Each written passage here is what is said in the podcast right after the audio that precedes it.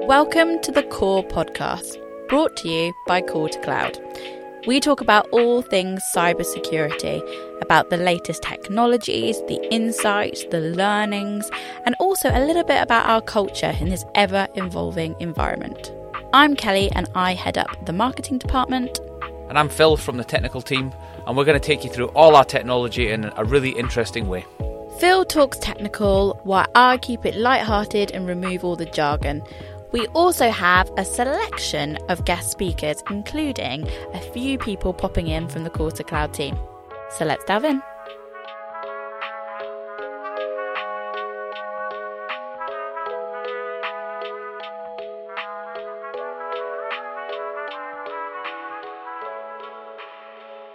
Welcome to another episode. Again, this is another one we are focusing on mental health. I'm joined again by Neil, and I've actually dragged in Chris. Anyone who has not met Chris, he sits at to Cloud and looks after all our enterprise customers. Um, Neil, would you like to do a quick introduction to everybody if they haven't picked up another episode or if this is the first episode they're listening to? Absolutely. And thanks for having me again. I'm Neil Shah, Chief De-Stressing Officer at the Stress Management Society and the Chief Insights Officer at International Wellbeing Insights. I've been working in the field of mental health and wellbeing for, for 20 years now. Chris, anyone that's not had the pleasure of working with you at Core to Cloud? Yeah, my name's Chris Downes. I uh, head up the commercial space here at Core to Cloud and been here now for uh, a good a good 18 months. Gone quick. It's hasn't gone it? very That's quick. gone really fast. When you work quarter to quarter, the time flies Flies. by. It does indeed. So, uh, the reason we are looking into doing these podcasts is that there was an interesting statistic from Gartner that 51% of cybersecurity professionals self identified as burnt out, and 65% of those were considering leaving the industry because of unmanaged workplace stress. Um, we obviously have done previous campaigns of trying to get women in to the industry. Now we're saying that the stress is so bad that even if we get people into the industry, they're going to go. So we've got a bit of a massive mix of this. We're interviewing all different people of different journeys of this. Your route into cybersecurity is an interesting one um, because you actually started off looking that you were going to go into sport. hmm Um, do you want to talk to us a little bit like that about how early life and you know leaving uni and what you thought you were going to do and like like me, you didn't think you were going to sit doing cybersecurity. No, I was uh, I was lucky to be thrust into sport when I was really young. I had quite a sporty family. Um, my dad was quite accomplished as a rugby player, as was my granddad. Um, I didn't know that. Yeah, so th- they were part of the academy in Reading, which was London Irish at the time. Um, so I got thrust into that quite early and luckily enjoyed it. So like the, the sort of team ethos, the camaraderie you have, those Mm. type of things, uh, and found out that I was quite good at it. I got taller and bigger than other people at my age quicker, which normally makes a contact sport like that slightly easier. Anyone that can't see Chris is he is a bit of a triangle. We call him a triangle in the office. in the nicest sense. and they're always eating as well. Always Um, eating chicken. yeah, so um, I was lucky enough to go to university on a on a part scholarship to play rugby for university, and at the same time I was playing um, in Bath, Mm. uh, and then got offered a contract there when I finished university, uh, and for three seasons, um, but got injured halfway through the second year, uh, quite a bad one to my my leg and my knee, which had me out playing proper rugby for about 18 months. So my contract ran out. Uh, and then I went and signed for a couple of clubs in Bristol uh, and over the coming years, but the pay wasn't as great, and it kind of seemed that the injury was going to keep me out for a while, so I had to go and get a proper job, as as my dad calls it. Um, but my dad finished rugby a little bit earlier as well. He was he used to play in the scrum, so it's not really a a position back in the 70s and 80s where you're quite a fit character, so you don't really play as long. Mm. Um, and he always did qualifications in the background around accountancy, and he ended up working for Zurich for over 30 years. So his um, his push to me was, I will only let you play if you continue education. So I went and did my education at Bristol, as well as playing, and actually I got injured playing. Well, I got a slight injury playing for Bristol, Mm. which put me into the reserve game at Bath, which is the one that I got injured in. So uh, for a little while, I had a lot of resentment, thinking that I would have been playing professional rugby for 12 to 15 years, earning that. It's not fantastic sums of money, but for earning that level of money for doing something you love, Love. Yeah. um, if I hadn't gone to university and was in that game. But but I was, you know, you- you're 18, 19 year old lad. That's kind of a mindset you have. You look back on it now, being 32, and think, really, it's a great idea that I went to uni. But it was it was one of those things at the time where you're angry at everyone because you can see your dream slipping away, Mm. and you start maybe pointing fingers. And it was, I would have never got injured if I wasn't having to play for my Yeah. university team to cover my education that you're making me do instead of just focusing on a career in sport. So that was a fun one for a while. How did you navigate that bit? What the conversations with my dad or Conversations with your dad, but also you. Like, obviously, how did you pick yourself back up and go right? I'm gonna have to do something different, or did you stay angry a little bit for a while? Uh, I think I was angry for a while because you kind of can't do anything when when you've got a, a break like I did. You're, you're sidelined for six months without even being really able to, to train. It's all physio work, so there's no there's no outlet. You know, you can imagine you train four or five days a week that include physicality, and you play at least once a week, which includes physicality. You're never really, even though you're doing a physical and what some people look at as angry sport, you're you're constantly having an outlet. So you, the rest of your life is always really calm and chilled because you've got so many hours in each day where you're having a, a physical impact to kind of release that energy if you have it. I think when you're doing that for so long and so often and without maybe even knowing it, that is your outlet for any anger or stress. When that's suddenly taken away, your stress that's taken away, and then you're not relieving any other stresses you have in your life. So whether it be friendships, relationships, money, whatever, you don't have the normal outlet, and you're stressed because you don't have that normal outlet, and then everything else is still giving you any stress you would normally have. So that's quite a, it's quite a weird one to get your head around and find out what what you need to do to relieve that, and what you need to do to also get that um, competitive edge back in your life. Okay. Anything you'd like to unpack with that, Neil? Yeah, I'm just relating back to my own experiences. I snapped my ACL playing football, and I think it was in two, 2001. and exactly as you said, like when, you know, playing sport, being fit, being active is a huge part of your mental and emotional well being, and you haven't developed alternative tools, all of a sudden it starts to have a knock on effect on every, every area of your life. It's something that, that Kelly, we were speaking about earlier. Like one good decision leads to other good decisions because when you're training and feeling good about yourself, you tend to eat healthy, you tend to take time to rest, and recover, etc. When you're not feeling good about yourself, I remember what happened to me. I got injured, I couldn't exercise, couldn't train. Um, started drinking a lot more, which led to decline in diet, putting on weight, not feeling so good about myself, started to feel angry, cynical, bitter.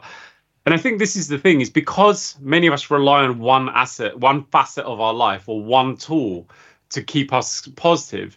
Um, yeah, I think more recently I had an experience. I, I, I lost my dog six weeks ago. I used to walk 17, 18,000 steps a day. And I found, and you know, it was devastating losing him because so much of my life was wrapped around my routine with my dog. I walk about 10,000 steps a day at the moment. I'm struggling to get myself back to that level of steps because if it's raining or cold outside, I can't get myself to do it. How did you navigate that? Because uh, for me, it took a lot of time and effort to to force myself or, or to, to find other ways to deal with the things that were wrapped up in physical activity for me. Um, well, I was still at university and I was studying uh, my business degree. Um, and I think through the first year of university, it's always it's kind of like a buy, isn't it? As long as you get 40 points, you're through to the, the next two years, and the next two years are, are where you get your degree. And so it happened halfway through my, my second year at uni, where obviously you need to start working, and I, I needed to find a competitive edge. So competitively, I couldn't do anything physically at the time because I was out, I was injured, I couldn't compete, I couldn't, um, I couldn't play rugby, I couldn't go to the gym and do, you know, the the squat and deadlift lifts that we were doing in, in teams to go, oh, my body weight is X and I'm lifting more than you, so I'm stronger than you and all that sort of stuff. You know, that sort of fun like competition style you'd have with your team. So um, had, I started putting more attention into my university work, and then I got kind of competitive in that area too. so I hmm. had to find something to, if I couldn't physically challenge myself, I needed to challenge myself mentally because I needed to have a place where, being in a competitive state from a young age, I needed to feel that I was testing myself, if not physically, mentally, and that there was a benchmark that I could see where I was doing against my peers, which at the time the only other outlet I had was, well, let's put myself into university. And now when we're doing weekly, monthly, whatever test. let's see where the yardstick is and let's get myself to the top of the pack. And So, so that's kind of that's, that was my that was my only thing. My only reason I did well is because I put myself. I needed I needed a competitive challenge. Interestingly, though, if you hadn't had the injury, do you think you would have just skimmed through uni? Oh, 100 percent. Yeah. Yeah, I was there. I was there to play Tick a sport and, and box. appease and tick a box. I probably would have walked away with a two-two, and then if it had happened a couple of years later, the, uh, the doors to me that were only open from a two-one at university would have not been there. Huh. Yeah. Okay. So I wouldn't. I would have struggled more to to get a role like I have now because Mm. the roles that I've done leading up to to Core to Cloud all require you to have a two-one or above at university, and I Mm. don't think I would have achieved that if I hadn't have had that time off from rugby. And let me just kind of unpick this a little bit further because you said that you, you know you changed physical competitiveness to academic competitiveness, Mhm. and I think this is very much the world that we live in now. Is is constantly wanting better, wanting to do better, have more, be more, um, and I, yeah, we were talking about this uh, earlier. The social media obviously is painting this picture of what your life should be like, and that's constantly putting us in a cycle where what we're doing or what we have or what we're achieving isn't good enough. How did that translate for you? You know, obviously, where you kind of changed the focus from physical, uh, com- you know, you know, being top of the pack physically to to trying to do that academically. And is there something more we should be looking at? Because from my perspective, actually being able to let go of not to do better or not to be more, but letting go of kind of the putting that pressure on yourself and beating yourself up because you're not where you want to be. Because you're never going to be there. Does that make sense? No matter when you get to that place you wanted to be, then there's somewhere else to go. And, and actually being able to be at peace and being, you know, mindfulness is quite literally being present in the moment with no judgment, which is hard in the world we live in today to be present and happy with what we have right now, rather than I'll be happy when I've achieved this or or, or accomplished We all that. sit on Rightmove. Everyone does. Mm-hmm. We all put the number up a little bit, don't we? Start with I'm gonna have a house this size, and then push it up a few more zeros, and like, oh look at that house, and then you screenshot that one. Like, I think every even we can blame social media, but I actually think access to so much, even the reviewing of different dogs I can get. I'm like, oh, well, but this dog's a pedigree dog, and this one, well, this one doesn't even shed. Like, like you can put the social media is definitely part of it, but I think it's the connectivity of being able to compare everything. So, like, I, I mean, for like our parents' generation, if they were like their friend were like, "Oh, I bought a house in Nottingham," you'd be like, "Lovely." But now I can Google Earth your house, and I know how big your garden is, and I know if you've got like a pool or a trampoline. Like I feel like that comparative thing is too easy for us now. Maybe hmm. I don't know. I don't know what your every- opinion is. Everything's thrown in, into if you if you listen or watch any form of sport, it's com- you're having comparisons between people that play sport now, people that played in the past. Mm. You know, you're even I'm a I'm a I'm a huge Man United fan, and I was listening the other day on a podcast that Rio Ferdinand did comparing um, Nemanja Vidic to Virgil van Dijk. Now they're they're two centre backs. They played in completely different eras. Didn't even play in, in, in the same team, but they're just comparing them. I think being compared is something that always it's crazy, happens. isn't it? Because I have like different lifestyles, family, all sorts. Like to unpack that's a bit unfair, really, isn't it? To be compared. I think I think you're always being scrutinized, but I, I think I think people always do think they're being scrutinized, and I think that's why you know, so you know, when when I was when I was quite quite poorly, uh, when I walked down the street, I was always thinking people were looking at me, going, "What's wrong with you?" and criticizing me. And they probably weren't. I'd never met these people before in my life. But yeah, I think you always do. I think most people mentally, whether it's it's at the front of their mind or the back of their mind, will always have a, a, a viewpoint that they're being criticised in one area of their life or multiple. Because our ego, right? Mm-hmm. So rewind. You said that you were sick. I- Mhm. I know that, but anyone listening that doesn't know you, so you left uni. Yep. Went to work, or what did you do after uni? Yeah, so I left university and I went to work for a couple of companies in sales roles. Um, and, And you like that because it was competitive, right? I like that because of the competitive Yeah. nature, and I also like I like the um, I like the ability for every day not to be the same, but Mhm. also to have that experience of going and meeting people and talking to people. I, I think that the desk life, coming from something so physical, the desk life wouldn't have suited me. I like getting out and about, and meeting people, Okay. um, doing things. But yeah, I think I still think if you're part of a sales team, you're a team, But there's that and still a team mentality competitive edge, isn't but there's a competitive yeah. edge um, and I like that competitive edge and I like the the idea in sales that you get out what you put in if you work harder than your Mhm. than your um, than the other people in your in your sales team you'll like to earn more money and when you play professional sport if you're a better player and you give more to the team you'll get paid more money it's, it's there are similarities that probably were ingrained for me from a young age that I see in this industry that is an industry that I can now be part of because I can't Yeah. play sport Okay, so how when you got well, you didn't know you were sick, did you? But wh- what point was this when this happened? So I was 29, so it was only a month before my 30th birthday. Mm-hmm. Um, and yeah, I, I found out that I had a tumour on my liver, um, which caused my liver to rupture. That caused everything that was in my liver to go out into the body, which Mhm. then clotted. I think I had seven or eight clots in total, and they shut down all the rest of my organs. So my heart, liver, kidneys, they all shut down as a result of the liver rupture, and obviously the liver's a organ as well, so that shut Yeah. down. Um, so I was put in a coma for a month and put onto a machine called ECMO in the Royal Brompton. I think there's only five in the UK, so it's quite a it's quite a unique experience to go through. Mm. Um, and then I woke back up in Oxford uh, just over a month later, having actually been fully in the ICU for about three months, um, weighing close to six stone less than when I went in Yep. um, which was which was another uh, as a competitive male that has been at some form or another competing in sport or some form of competing competing sorry uh, with regards to weightlifting in the gym coming out at close to six stone lighter um, is is another huge thing to Can I ask another question? When you first woke up, did you realise you were close to death? Like, did you wake up like, oh, thank God I'm alive? no I had no idea Right. Because, like, whenever I've talked to you about it, you've always like, oh, it was so much lighter. I was like, did you not wake up going, oh my God, I'm alive? No, I, so I I kept on having a conversation with the doctors where they're like, "You're you're so lucky to be alive, lucky to be alive," and weird conversations where uh, junior doctors or people that have worked on me were asking me to sign waivers to use my story as a case, as a case study. did you Um, not clock then that it was and I was quite like, major? yeah, sure.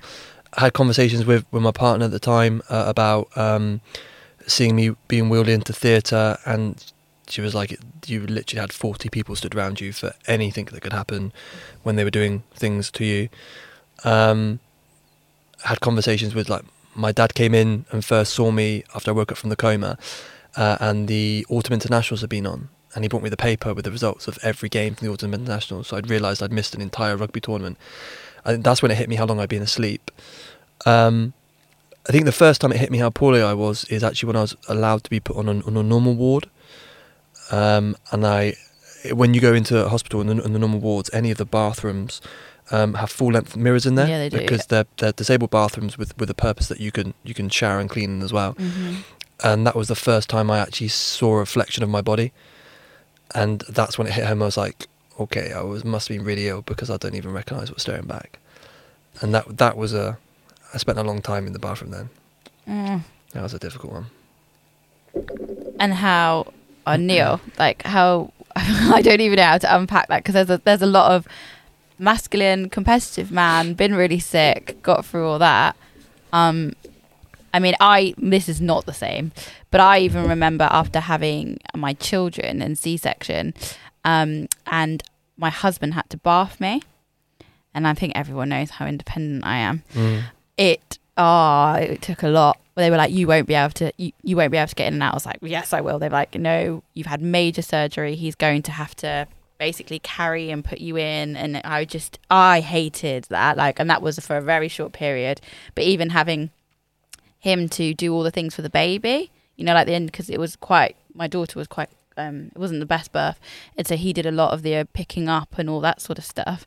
So i think even talking about female male roles i know we've talked about masculinity femininity like for me to be not the one that was picking her up and getting her and now my husband has to bath me it was quite a weird shift for me. So how do you like in in because you're the expert on on the panel how how would you unpack that and how should people take that on Well, here's the thing. You, you know, we, we as human beings, we actually like to compare, um, and there's that competitiveness. And of, often it's either comparing uh, uh, things that, that, that you c- cannot physically compare. The example you offered before, I think it was it, uh, Nemanja Vidic and, and Virgil van Dijk, right? Different eras. They hmm. played in a different world. The game was completely different. You can't compare the two. It would be like comparing, I don't know, Bobby Charlton with Bobby Robson. Like, you know, they, it's not possible to compare. Now, in the same way, you would look in your, you'd look at yourself in the mirror after you've just had a major health challenge, right? And you're comparing yourself against how you used to be pre that incident. In the same way, I com- compared myself three months post breaking my ACL, snapping my ACL to before, I had a, an injury a little bit further down the line where I broke my back. Thankfully, it, it, it healed. But when it happens, and when you first have that experience, you don't know if you're ever going to walk again, and you're, you know, like going through that emotional turmoil, and also then like looking at physically, you are not the same person, but you're comparing yourself against a very different person. And I think it's more getting comfortable with where I am right now. And as human beings, we naturally like to compare against either someone else or something else, or even a previous version of ourselves. Mm. And it, it, Kelly, I think that you you've kind of highlighted this. As something happened, I'm a different person now. This is the reality of this moment as it is. Yet we don't live in a world where it's comfortable just to be happy with what we have, if that makes sense. Mm-hmm. The people I've learned most from are the ones that have had life altering experiences and actually not got to the point where I'm making peace with this or I'm comfortable with this. They're actually grateful for it. Um, it was, uh, I think it was Prince Harry. I don't know if we can still call him Prince Harry, but Harry. But artist formerly known as Harry, whatever. uh, I don't want to say the wrong thing. But when when, when Harry basically took um, a lot of the the soldiers that lost limbs in Afghanistan and Iraq up to the North Pole, and then I think he took them to the top of Mount Everest. I can't remember the exact details. I remember reading an uh, some some interviews with them, and they got to the point they were grateful to have those injuries because they went on to do things that they would never have done mm. if they were quote unquote able bodied. Yeah. Mm-hmm. Paralympians, I think when Channel 4 ran the campaign for the Paralympics when it was in London, the Olympics had finished. They said, now comes the real superheroes. Because it was, they were great because they had to overcome adversity to achieve greatness. Yet the world we live in doesn't necessarily celebrate people that had to overcome serious adversity to be able to accomplish the, the, their goals. And I think this is where, you know, Kelly, the reflection you had, you know, of you being in the bath, having to be bathed by your husband when you're a strong, independent woman. For me, post, you know, breaking my back in mm. Iceland, wondering how I'm going to get home, if I will ever be able to walk again. You looking at yourself in the mirror. Those are the moments of greatness. If we learn how to navigate them and think, okay, this is where I am right now. Where do I want to be? Maybe it's not going to be the same as where it was before, but it's it's okay for me to accept this moment and still aspire to do better. But how I can achieve even more greatness as a result of the experience I've just had, and actually then get to a point where you can be grateful for that. Now, Chris, I guess I've never thought about it like you, that. I was, I was just thinking. I've never thought about that. Like, I went into a spiral after, which I've been quite open about with Evie. But if I now look where I am now, like the independent thing, I've probably even more defined that mm. and, and owned that and realized that was such an important part of my identity. And I feel you've done the same, Chris, in the sense that you because you were told medically a few things, weren't you? Like I'm not going to put words into your mouth, but they didn't think you were going to get back 100. No, percent they said they, they said it would take at least two years to um, get back to any form of fitness. I needed to learn to walk again, use my hands again, speak again. I was back in the gym the following April. I came out ten days before Christmas, and that following April, April the twelfth, when the gyms reopened in uh, after lockdown, I was back in the gym. But you could have gone the other way. Yeah, but I, but I, but I, but again, I, I think taking Neil's point of comparing comparing myself to where I was before, whether that is viewed as a healthy thing to do or an unhealthy thing to do, for me, I was determined that I was going to come back better. Um, and one of the driving factors um, was people's viewpoint of me. Mm. When I started going back to the gym, or when I started going back out into public from April the twelfth, when when everything opened up after COVID, I was continually thinking that people were going to think, "Oh, he's a he's had a bad COVID. Look how bad he's gone."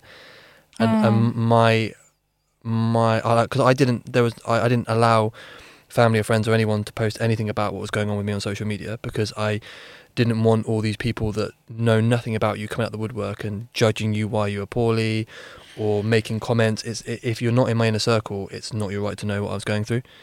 You got um, some strong boundaries. Just saying that. Yeah, you have some strong boundaries. I mean, to give to give you an understanding, I, I, I was I was a hundred and six, 107 kilos before I went in. So I was a big guy for, for a six foot guy.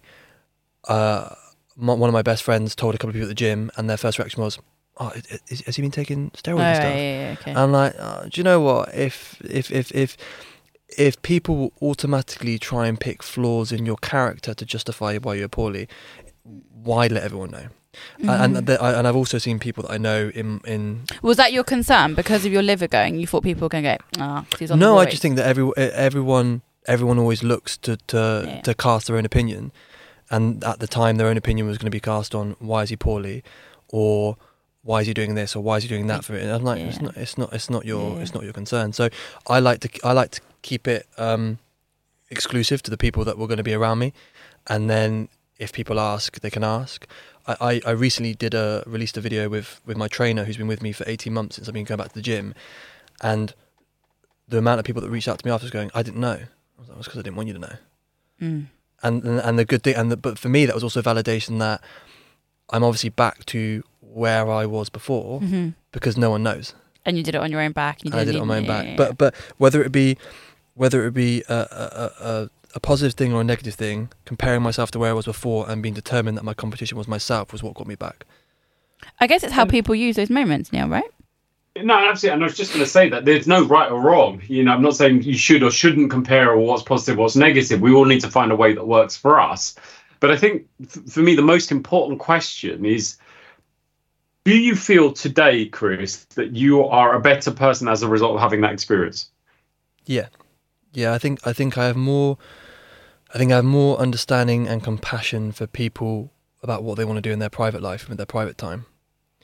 I Mhm. think um, I think when I used to play rugby, it was all rugby or nothing. So rugby came first, everything else came second.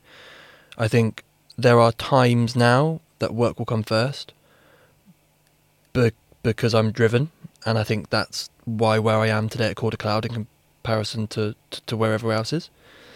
Um, however, I have compassion for people that want to do more things with their family, that have their personal goals, and really do say work is nine to five. I never used to understand that before because my idea is if I have the time, I'll work the hours that are given to me and I'll excel. But I now have understanding why people are not like that, why people don't have the competitive and drive because their drive is to do things personally, their drive is to do things with their family. I don't have a family at the moment. Um, that's going to shift. I can see when the babies come, that's going to shift. if I do, then there, then there may be a shift. But I think before ha- before this happened, I was always minded of you should be trying to do whatever you do to the best of your, your ability, and then everything else then falls into place. And now I understand why people are like, no, a job for me is just a job.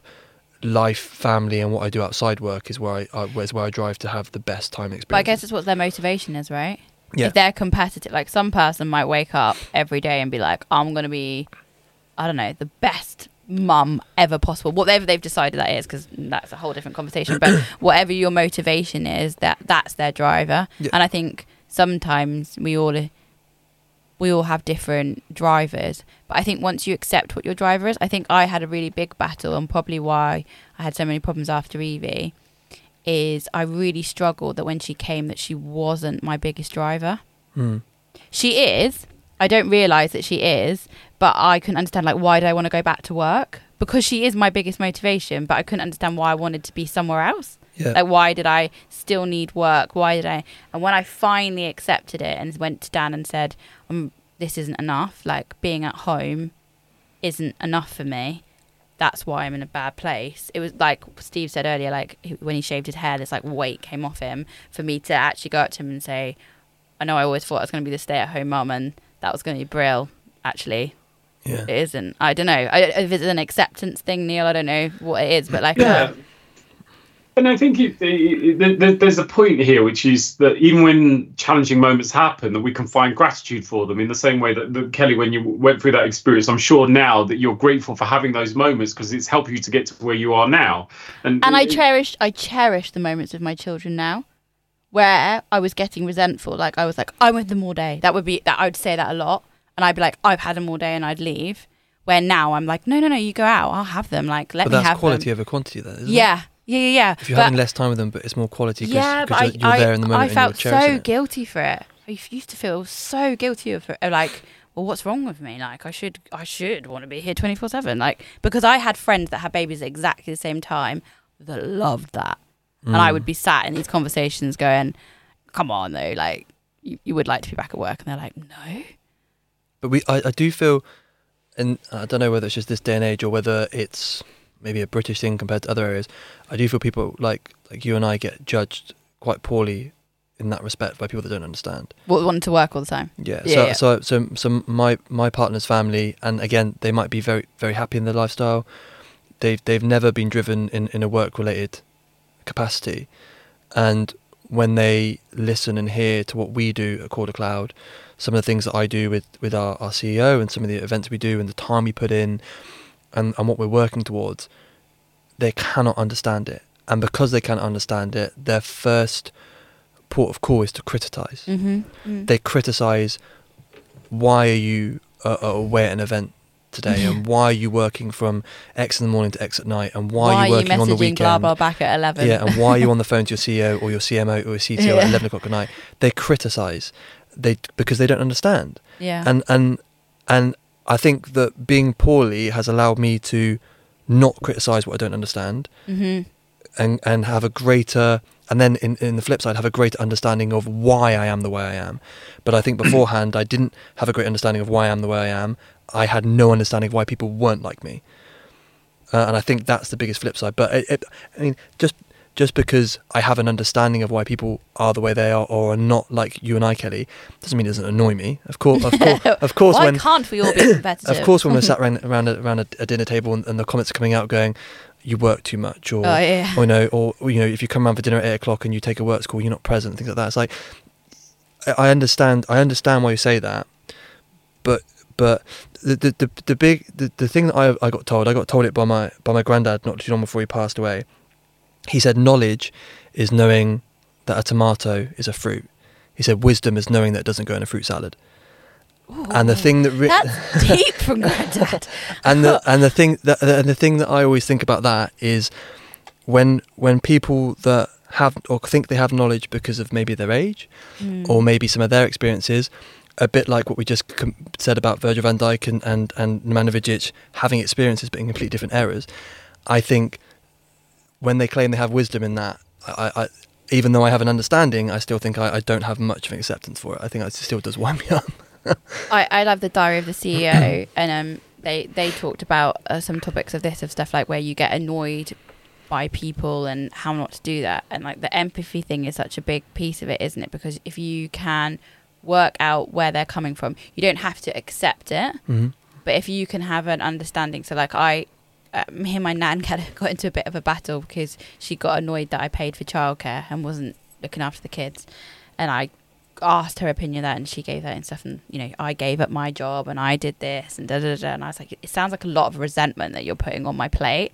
Um, and I said but do you not think that me paying someone that wants that as a career it's first aid trained the people that cook for my children are nutritionally trained um, he's around other children he's meeting different religions like my daughter has opened to so many different religions that I never had because Mhm. I, I grew up in my bubble which you know um, do you think that's better or worse? And it opened a huge can of worms. But it's trying to like understand where they're coming from, what they had available. She grew up in the war, my nan, so Yeah. that was the thing that you did. You ate from the land. You, I think there's some great things that she has to say. We shouldn't be going to the supermarket, and we should have to. If you want to eat a chicken, you should be able to kill a chicken. Like I think she's got some good points, but it's having empathy of their their worlds or their. Do you think Neil? Like Well, Kelly, I just want to track back to a conversation we had earlier. It's, you know, when I mentioned I, I, I stopped drinking alcohol a couple of years ago, and there was a lot of people that had a problem with that, and it wasn't because of my choices; it's how my choices made them uncomfortable. Mm. And in, in in a similar kind of way, obviously, your choices around childcare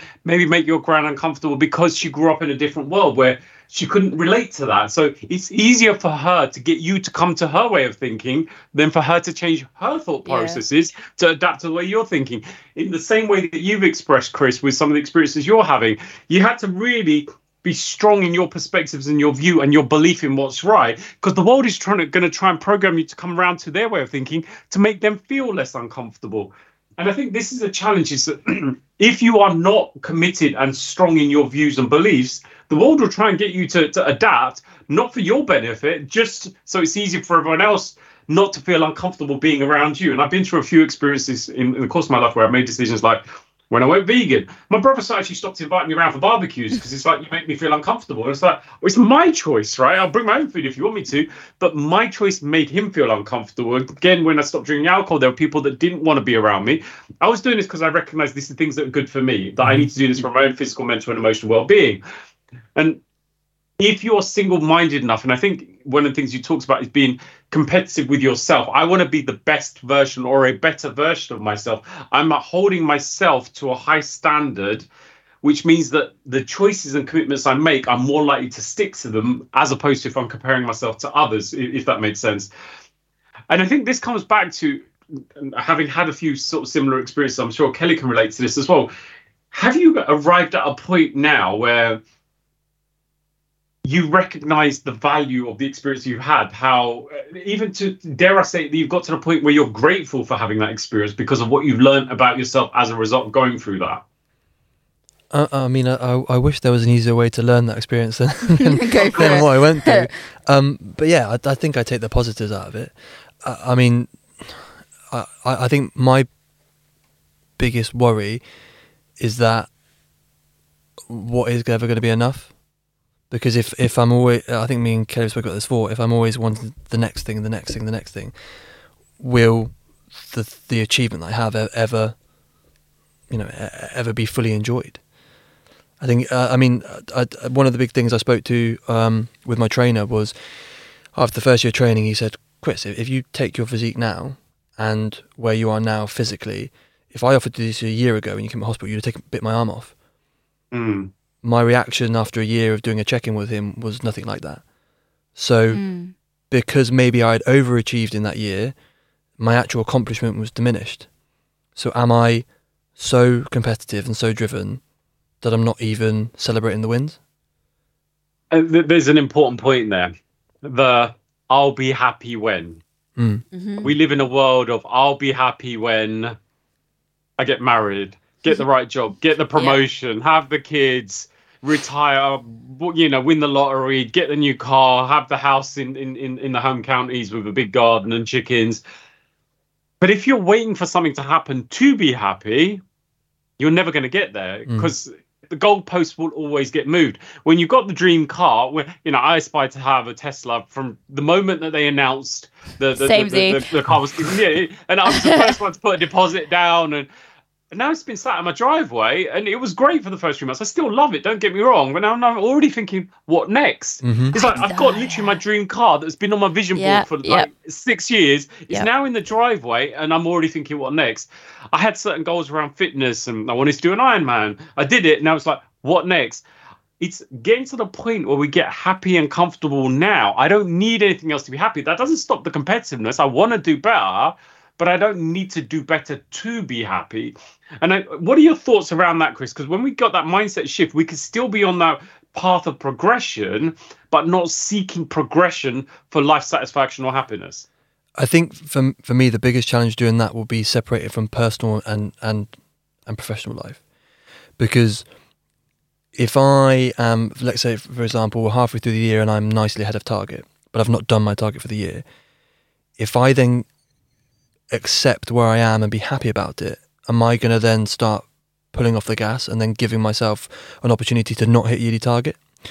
And if I then do hit yearly target and turn around and go, ah, great, great year, do I, if I celebrate and accept it too much, do I then pull back and not do as well the following year? I think in, in I think that's that's a thing in sales that it's um you sometimes get people that get a good deal in or do a good quarter and they celebrate it too much and then suddenly they're playing catch up in the second half of the year. So I think I I, I, I- identify I really have to do that in my personal life. Do you know how I But see it differently though? In the sense that if you were like, I'm so grateful that I hit that quarter, I'm going to do everything in my power to make sure I achieve the next one and do it as well, if not better, Yep. or to be kinder to those, whatever, then I'm definitely going to achieve it. I, I think it's your competitive brain makes you go, oh, well, if I'm not working 10 times hard, but if you went, thank you so much for this quarter. I'm so lucky for this. I'm so happy with this, but I'm going to get it next year, next one. But how am I going to do it better? Yeah, Than I did it's- last it's time. Trying, it's trying to. It's how to it's shift your mind. to Oh yeah, mindset, it's ta- it's taken. I, I mean, it's taken me loads yeah. to not become because you can can become. because you could you could imagine Yeah, from a, from from from my competitive nature comes from a very young age of, of sport. Mm-hmm. You can imagine when you play at a high level, you win a game, you go in the change rooms, you celebrate, and then the final words of, the, of your manager or coach's speech is, "Fantastic, we go again next week." That's yeah, it. Yeah, yeah, yeah. You reset. You, You, go. you go out for a few beers with the boys because it, it's it's it's Mhm. it's the team ethos when you're playing rugby. But, But- the final part of that of that of that conversation is always we go again next week. But you do analyze the game, right? Analyze the game. Yeah. So if you Yeah, of did, course. you go back. So what I'm saying is maybe you analyze the quarter, call it gratitude, however you want to. You analyze the quarter and go, God, if I slightly move that slightly to the left or slightly to the right, I could have got like a 10% more or a Oh yeah. 12% more. I have to get someone like uh, like Otto to follow me around and video me, and then I can review the day footage no, but it's just, it's just, as if it it- was game footage. it's, it's interesting, isn't it? Because like you wouldn't, you've, you've you've missed out the fact that you had analysed it and then reset. You've just Yeah. gone, we went again. You did go again, but you had a coach that like would have gone. Well, actually, Chris, if you'd gone harder, or I don't know what the technical words. I'm not going to tell. I know rugby, but like you know, if you got to sprint it a little bit faster, or if you got your speed down, or if you or you know speed faster and you cut some weight. I'm sure they came up with new training programs Yeah, for that of 12 course. weeks. I'm just saying, if you took the competitive edge you and were like, right, that was a great quarter. I'm really grateful for the win. How am I going to win again? But how am I going to win better? Yeah, yeah. No, I Oh, I could go into sales coaching. It's a new avenue Kelly is for changing me. from CMO to I don't know. Yeah, I, ju- I, yeah, I've had to. I found it hard because I've found that I'm achieving everything I've ever wanted, but then I still sit there and want more. So it's happening. It's it's very. I'm getting trying to get uncomfortable in the uncomfortable of just sitting.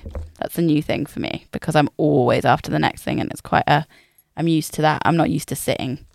Yeah, and I, I think i- i- here's the thing: is exactly you said. It's uh, you know it's hard to separate one aspect of your life from another. Like, It's like to be at peace in your personal life, but, but still remain competitive in your in, in, in your in your professional life. And I think how can we have motivation uh, and inspiration that's not based on what we've achieved? And I think this is this is this is the Mm. hard thing. It's, it's, it's you, you know whether you're in the dressing room and you've won the game or lost the game, whether you're in a quarter where you hit target or you haven't, that doesn't impact effort levels. That doesn't impact commitment. Um, because there will be moments which are tough and challenging. And I think the, the, the biggest lesson I've taken away from my life experience and also speaking to other people that have had mm, sort of significant challenges is tough times don't last. Tough Mm. people do. And I think, Chris, your story is testament to that. The, the, it didn't break you. Could have Mm. and you could have spiraled out and turned to drugs, alcohol, whatever, or choose this to be a re- reason or an excuse to, to to to to not get your life back on track and to to to to be down on yourself. But actually, you, you know, the the test of human character is that you face real challenges and you're able to use them as fuel. There's a Native American phrase, I think it's, it's Dakota or Lakota, I can't remember. Um, there are two wolves the wolf that makes you strong, the wolf that makes you weak. Which wolf will you feed? every time something happens, good or bad, you get to decide which wolf to feed. And it very much sounds like you've been feeding the wolf that makes you strong, Chris. And, and and and and I think if there is someone listening right now that is going through a tough time, what would you say to them? Or if you could go back to yourself when you've just woken up in hospital, you're in the bathroom, you're looking at yourself in the mirror. Uh, there's a shadow of the version of yourself that you recognized previous to the injury, to, to, to, to, to sorry, to the health scare. What advice would you give them? I think you you have to be honest with the people around you, otherwise they can't properly support you. Mm-hmm. Um, so I had I, I had to open. So I had a lot of support from from my partner um, because obviously I went back to living with her, um, well in our house, but but but she pretty much was my nurse for the for the following months. Um, so a bit like Kelly, I she had to you know clean me, help me help me up, help me to bed, help me to go to the bathroom, all this sort of stuff. Um, and I don't think if if if you're honest about what's going on and you speak to people, if you don't do that, then they're never going to fully understand why things frustrate you or why you're trying to be the way you are. I had to tell her that as much as I appreciate her help, sometimes I need to try and do things on my own or, or I'm going to want to try do things and she can be there or, or be there in the background because otherwise for me it's, it's hugely emasculating. You know, Mm. having be, been being helped out of a chair, been helped up the stairs, been helped to go to the bathroom, being helped to clean, not only in in a, in a body that's a shell of you, but also not being able to do things that you know you- feel like you should be able to do. It, it's emasculating. So I had to kind of sit down, have that conversation about how I'm feeling and the, the way I need her to support me, so she could better do what she was wanting to do, for her to feel happy and safe while looking after me. If you just sit there in a shell, you become resentful that you're allowing people to see you and help you in this way because you're proud. They have no idea why you're being so negative to their support and they're feeling down as if they're not doing something properly for you when all they're trying to do is help you because they love you. Um, Mm. I think people that suffer in silence will will always will always suffer more. Yeah. It's the initial conversation is n- as close to embarrassing as it can be No. to to admit to admit to the woman that you love that you feel emasculated and and, and, and, and and how sad you feel about the position you're in and that you you know how much you're relying on them and need their help. But without that sad hour of having that conversation the negative side effects of not having that could go on for weeks and months. So the moment you can gain the courage to to to unveil that that weakness to to really lay yourself bare to that person and say this is where I'm at I, this is what I need from you I, I think um I think you can you can move on better Uh, There's an important point there that you know, particularly for men, vulnerability, opening up, expressing your fears, concerns, challenges, weaknesses, was often viewed as a sign of weakness. They're not strong enough. They can't cope. I don't agree with that. I think it's the strong amongst us that can express our vulnerabilities. I think vulnerability isn't a weakness; it's a strength. In fact, it's a superpower because actually, it, it takes a very brave person to put their hand up and say, you know what, I'm actually struggling here um, and I need help. And I think we really need to reframe this so people get better at asking help long before it gets too late because there are many people, particularly men, that gets to the point where it's too much and which is why we've got to the point where sadly mental health is such a big issue with men particularly in in, in, the IT sector. Uh, suicidality or suicide is the main cause of death for a man under the age of 45 because we just don't pick it up till it's too late. If we just made it easier for people to ask for help and seek out support and, and, and not to feel emasculated, you know, as, as you so rightly said, for doing so, but actually to, to, to be commended and, and, and, and recognized for, for, for, for, for being strong enough to ask for help. I think that's where we really need to get to. I think that's a good way to end it. In as I think we could go on forever because Chris has been very open. and I also have to shoot You have to a shoot as well for a meeting, but thank the, you Neil The fact that Really yeah, the it. Lovely to meet vulnerability you, piece, but also Chris, thank you for allowing us to hear your story. pleasure thank you guys Thank you, Neil. Excellent. Thanks, Kelly. I'll speak to you soon. Bye bye bye. Take care. Bye bye.